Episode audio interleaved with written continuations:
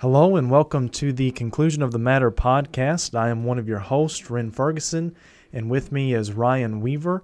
Uh, as Solomon says in Ecclesiastes 12, verses 13 and 14, let us hear the conclusion of the matter. Fear God and keep his commandments, for this is man's all. For God will bring every work into judgment with every secret thing, whether it be good or evil. We're glad to have y'all back this week, and hopefully it will be an encouraging lesson, something for us to learn a lot from.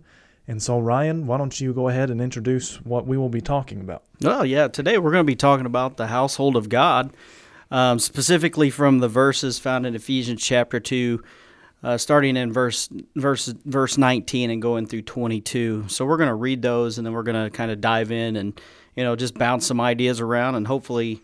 Uh, we come up with something out of this study, and you guys can, you know, get some get something from it as well. So I'm going to go ahead and read um, Ephesians chapter 2, uh, starting in verse 19. So then you are no longer strangers and aliens, but you are fellow citizens with the saints and members of the household of God, built on the foundation of the apostles and prophets, Christ Jesus himself being the cornerstone, in whom the whole structure, being joined together, grows into a holy temple in the Lord. In him you also are being built together into a dwelling place for God by the Spirit. So in this in these four verses, there's a lot to unpack, Renn. So, um, so first of all, what what do we what's he referred to him as, or no longer as, is probably right. the better better question. The strangers and aliens, and as we get into this, we've said it in all of our lessons so far. Context. Uh, if we which we won't take a whole lot of time to go through all of this, but if we backed up to verse 11, basically what he is talking about here is how Gentiles specifically were once alienated from Christ because they had yet to hear or yet to obey the gospel. But now, because of Christ and the sacrifice that he made, the Jew and Gentile were be able to join in together into the same body I believe it's in verse 14 where it says, For he himself is our peace, who has made us both one, and has broken down in his flesh the dividing wall of hostility by abolishing the law of, of commandments expressed in ordinances, that he might create in himself one new man in place of the two, so making peace. I'll go ahead and read verse 16 too. It says, and, and might reconcile us both to God in one body through the cross, thereby killing the hostility. So he's describing that hostility that was between Jew and Gentiles because of the law of Moses. But because of the sacrifice of Christ, he took that law away, taking away, I guess you could say, that source of hostility, and then brought the two into one body, which is the church. And so, there at the beginning of verse 19, when he says, So then you are no longer strangers and aliens, he's talking more specifically to the Gentiles, which has of course, special application For to us, us, right? Right, yeah. because all of us listening to this, most likely, are of Gentile descent. Uh, and of course, no one at this point is really able to trace back their genealogy to Abraham when Jerusalem was destroyed in AD 70, anyways. Right. Uh, and so, yeah, how we were separated from God, we were strangers and and aliens. But as he, oh, go ahead. No, I was just going to say, yeah. I mean, you see there where you read in verse 16, reconcile us both. And that both right. Im- implies there's two parties there, right? Um, but I think the broader context, you go all the way back to chapter chapter uh, verses one one and one through three, where it talks about how they were dead in their trespasses. Mm-hmm. They were they were separated from God as well, not only because right. of the Commonwealth of Israel, but because of their sins. Mm-hmm. And that's important to us too, because at one point in time we as well were. Um, he says there. Um, following the course of this world, following the prince of the power of the air, um, dropping to verse 3, he said, Among whom we all once lived in the passions of our flesh, carrying out the desires of the body. So that was also something that they were also a foreigner in that mm-hmm. concept mm-hmm. as well. Right. And, and they've been brought close once again by the right. blood of Christ into that right as we're going to see the church as you mm-hmm. as you spoke about there right and I think that kind of goes back to that that idea that we often talk about Isaiah 59 and verse 2 even that our sin separates us from God and of course Christ providing that reconciliation for Jew and Gentile alike because of our sins having separated us from him and again put us all into one body.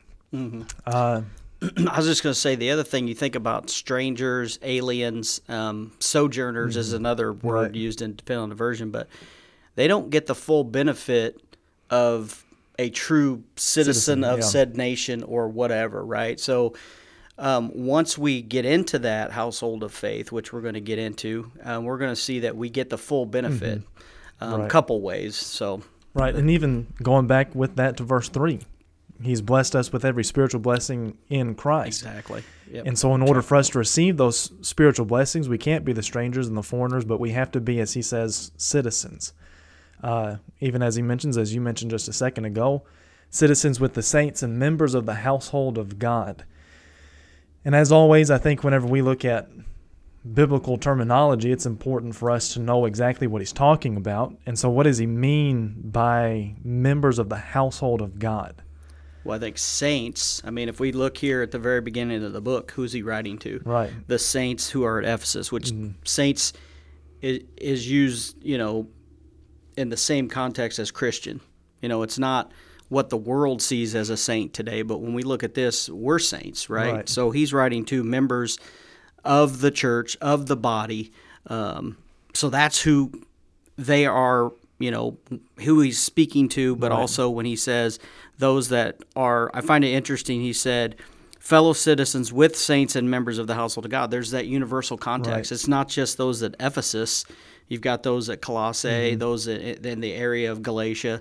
Uh, so it's all of those brothers and sisters. Right. Uh, and I also think about uh, along with this, First Timothy chapter one or chapter three rather, verse fifteen, where he says, "If you delay, you may know how you ought to ob- or how you ought to behave, rather, in the household of God, which is the church of the living God, a pillar and buttress of the truth." That same point that you were just making, he's talking about those fellow citizens, the saints, the members of the household of God. All of those are terms applied to those that are Christians, those that are members of the church, those that are a part of that body that we have been, of course, brought into by the blood of Christ.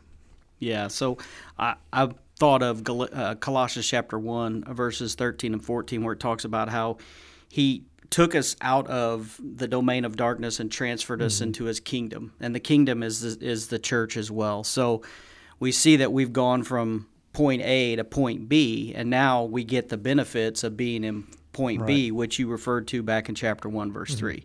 Right. All the spiritual blessings are found there. Right. Uh, and then I guess moving on, he says that we are citizens with the saints, members of the household of God. And then this is really, I guess, where he gets into the meat of what we're we'll be discussing in this this podcast. Uh, he says, built on the foundation of the apostles and prophets, Christ Jesus Himself being the cornerstone. Now, I think there's some some interesting things in in that verse, uh, and I guess we'll just take it in the order that he presents it. The foundation of the apostles.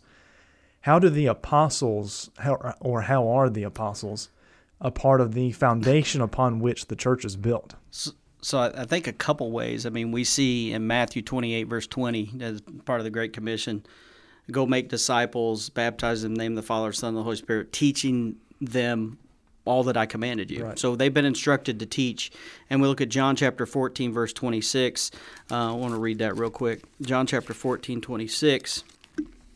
This is when he's talking about sending the Comforter or the Helper or the Holy Spirit. And they got their message from the Holy Spirit via, you know, from God via the Holy Spirit. John chapter 14, verse 26, um, he says, Jesus said, But the Helper, the Holy Spirit, whom the Father will send in my name, he will teach you all things and bring to your remembrance all that I have said to you. So Jesus has commanded them to go teach, right? And and you're going to get to the cornerstone, and we will explain what that means. Right. And then Paul says something similar in um, 1 Corinthians chapter. Um, I don't remember exactly where it was, but he talks about he laid a foundation, and there is no other foundation Right, but Christ right, Jesus. So it's not their doctrine.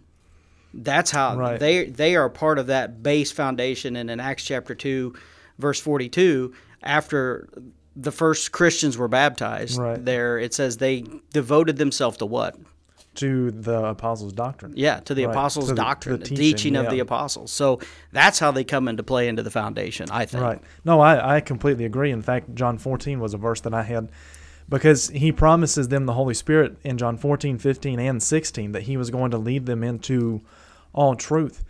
And even even thinking about Matthew 16 and verse 18 where Christ told Peter that he would give him the keys of the kingdom.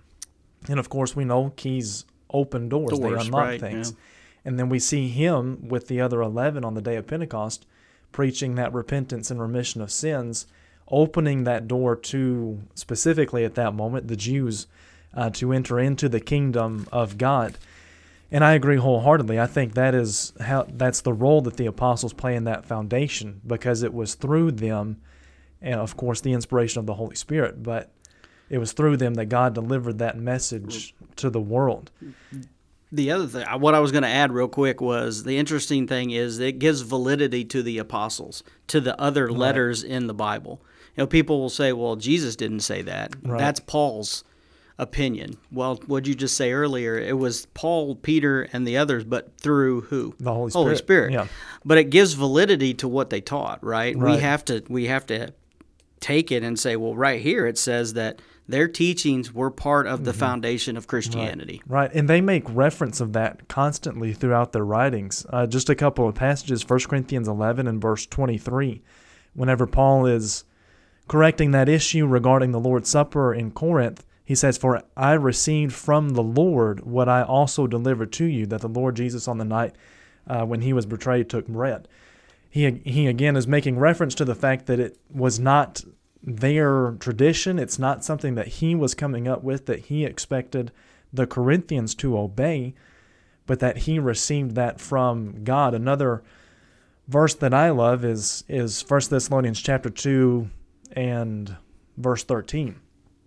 He says, And we also thank God constantly for this, that when you received the word of God which you heard from us, you accepted it not as the word of men, but as what it really is the word of God, which is at work in you believers. And again, I mean, that's just two of the dozens of verses that make similar statements. How what they had, what they were teaching was not from man, it was not of their origin, but it was in fact, of course, from from God. And so I, I agree. I think that's that's the way that the apostles play that role in being the foundation for the church or an aspect of the foundation. Um, so I was going to move on to the to the, the cornerstone aspect. In in the building aspect, it was the first stone that was laid, and it was set in a way that it aligned everything else. Right. So that tells me that there that the apostles' doctrine had to align with Christ mm-hmm. for it to be built in a, in a in a way pleasing to Him. So it's that it's the the first stone. Christ was the first, right? And then He had the the apostles, mm-hmm.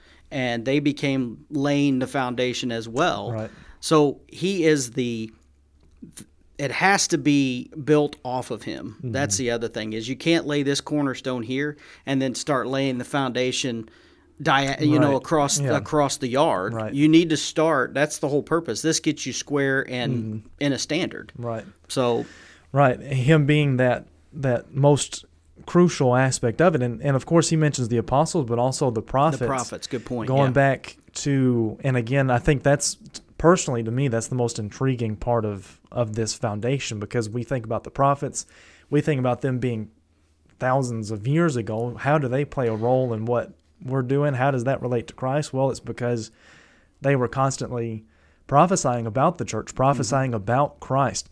And so, even though the apostles and the prophets do play a role in that foundation, as you just pointed out, Christ is that chief cornerstone, which I think is what Peter says in 1 Peter 2, if I'm not mistaken, quoting that Old Testament passage about Christ being the chief cornerstone. How it is, as you talked about, that stone upon which the rest of the foundation was to be built, and without that stone, the foundation would crumble. Right. It would fall apart.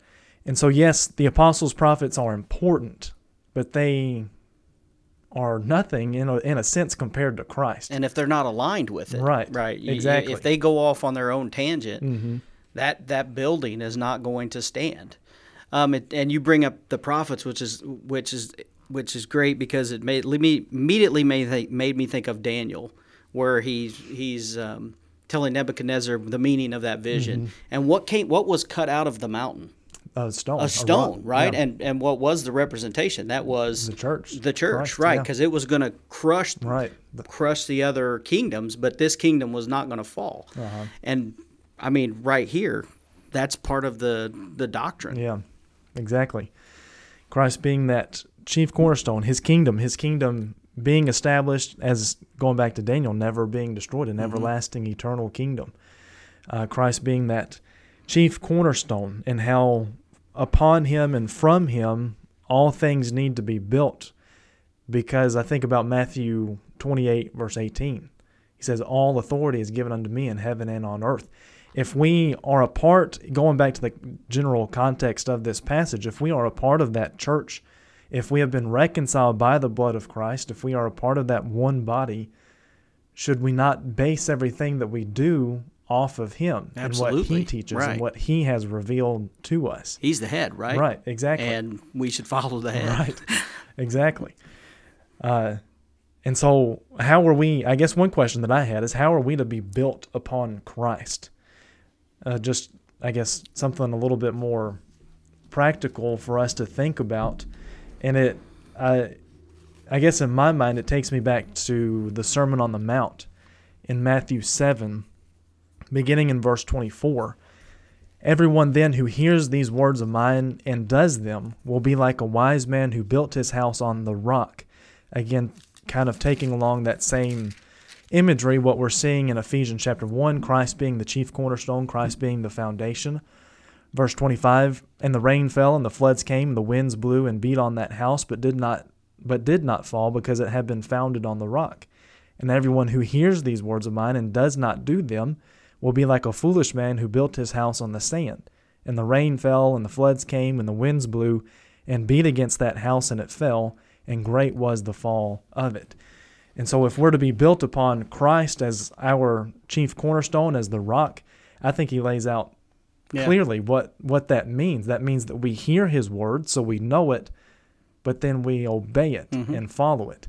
And that's how we are, are built up on Christ. And, and I finally found the the First Corinthians reference I was looking for earlier, but First Corinthians chapter three verses uh, verse ten specifically in this context, Paul writes, "According to the grace of God given to me, like a skilled master, skilled master builder, I laid a foundation, and someone else is building upon it. Let each one take care how he builds upon it." Then in verse eleven, he goes on and mm-hmm. explains that foundation is Jesus Christ, Right. but he says, "Take care how you build upon it," and, and you have to Right. follow the word and, mm-hmm. and you're literally building a building in your life Right. and following the gospel or following the word of god gets us are we building in alignment with jesus' teachings mm-hmm. or are we going off on a tangent ourselves Right.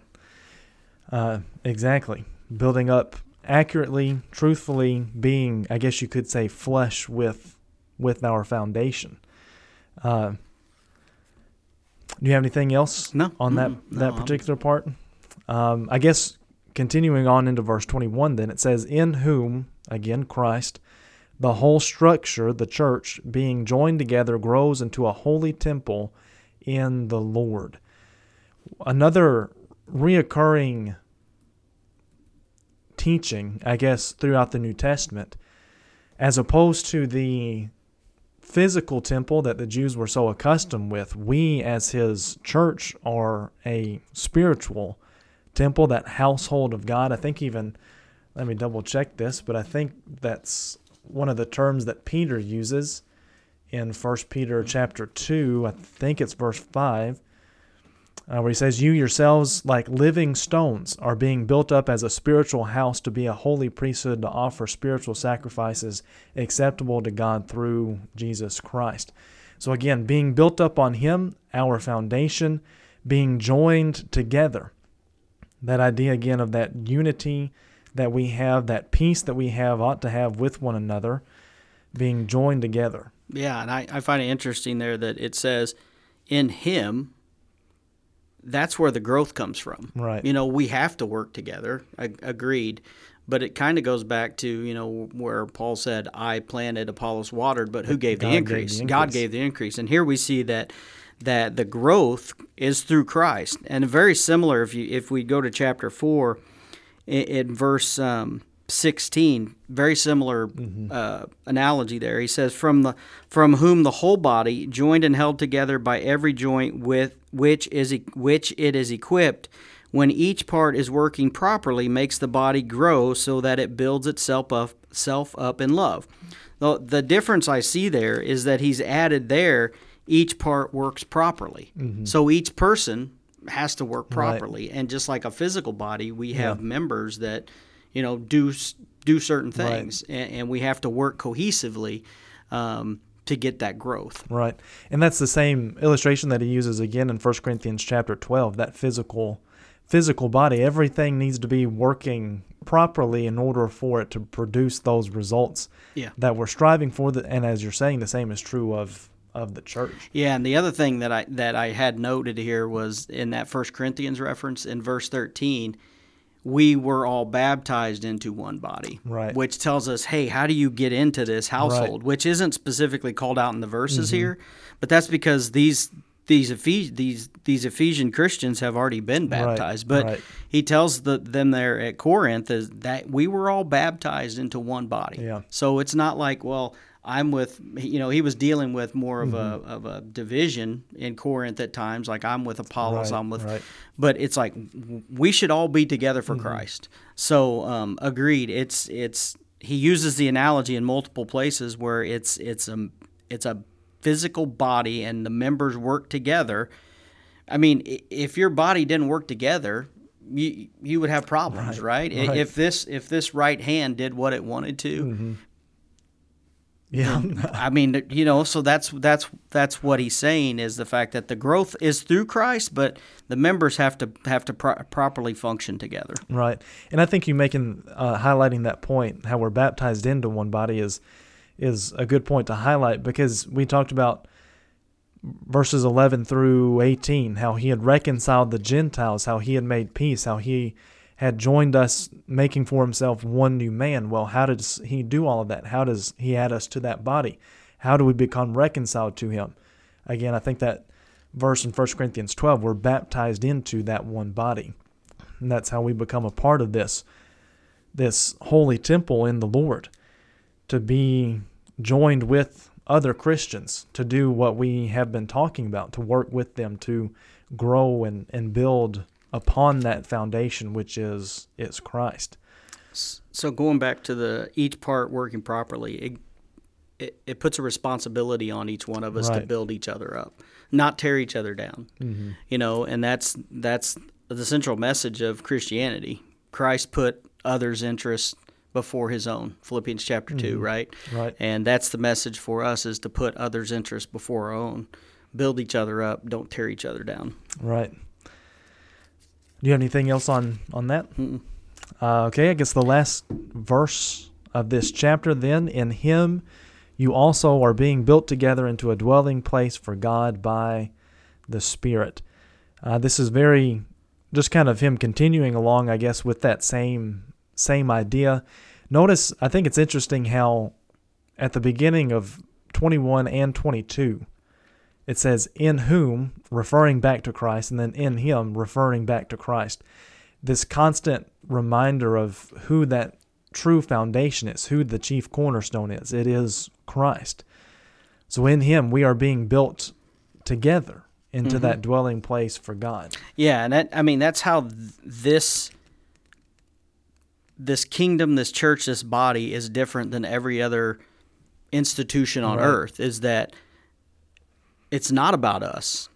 Right? It's Right. about Christ. It's about God. Whereas in other places, you know, you you run for a position or you you know it's Right. different. Who's the focus here? it's God without Christ. God, without Yeah. Christ, we have nothing we ha- exactly. So I I think that's. a- I mean, he's stressing it in him through Right. him.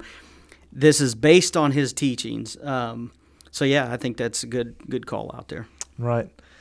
This whole passage reminding us of that unity that we have in Christ and being built up on him as you as you just pointed out him being that focus and center of everything that we are as Christians and as his his church and his household.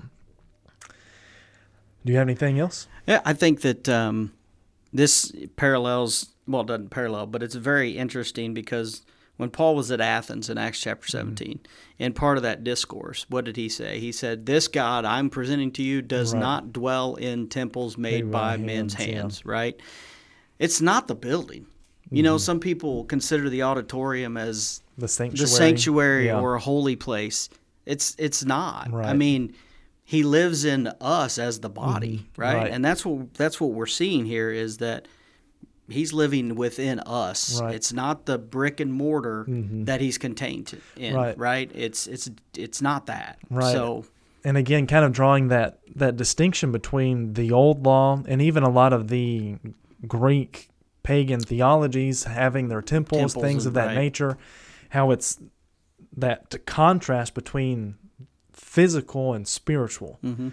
and how it's no longer about the physical temple, like Jesus told the woman at the well.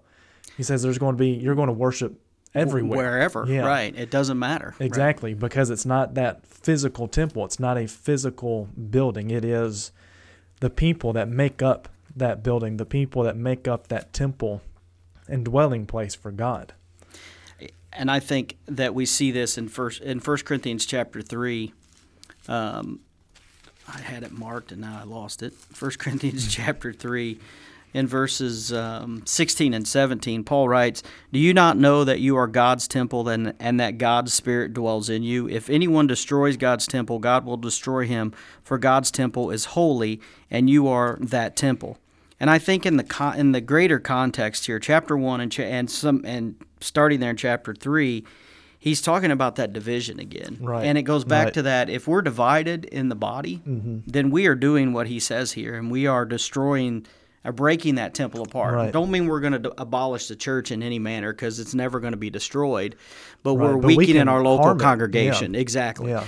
Um, and and here it says, "You are that temple." That's what he finishes with. Right. And you need to take it serious how how you're how you're you know presenting yourself to God, I guess, Right, for lack of a better right. term. Um, so yeah. that's Well, just just backing up, uh, staying in 1 Corinthians chapter three, he that's where he specifically mentions for when one says, "I follow Paul," and another, "I follow Apollos." Are you not being merely human? Mm-hmm. And so, like you mentioned, going back to that division, they were destroying that congregation in Corinth.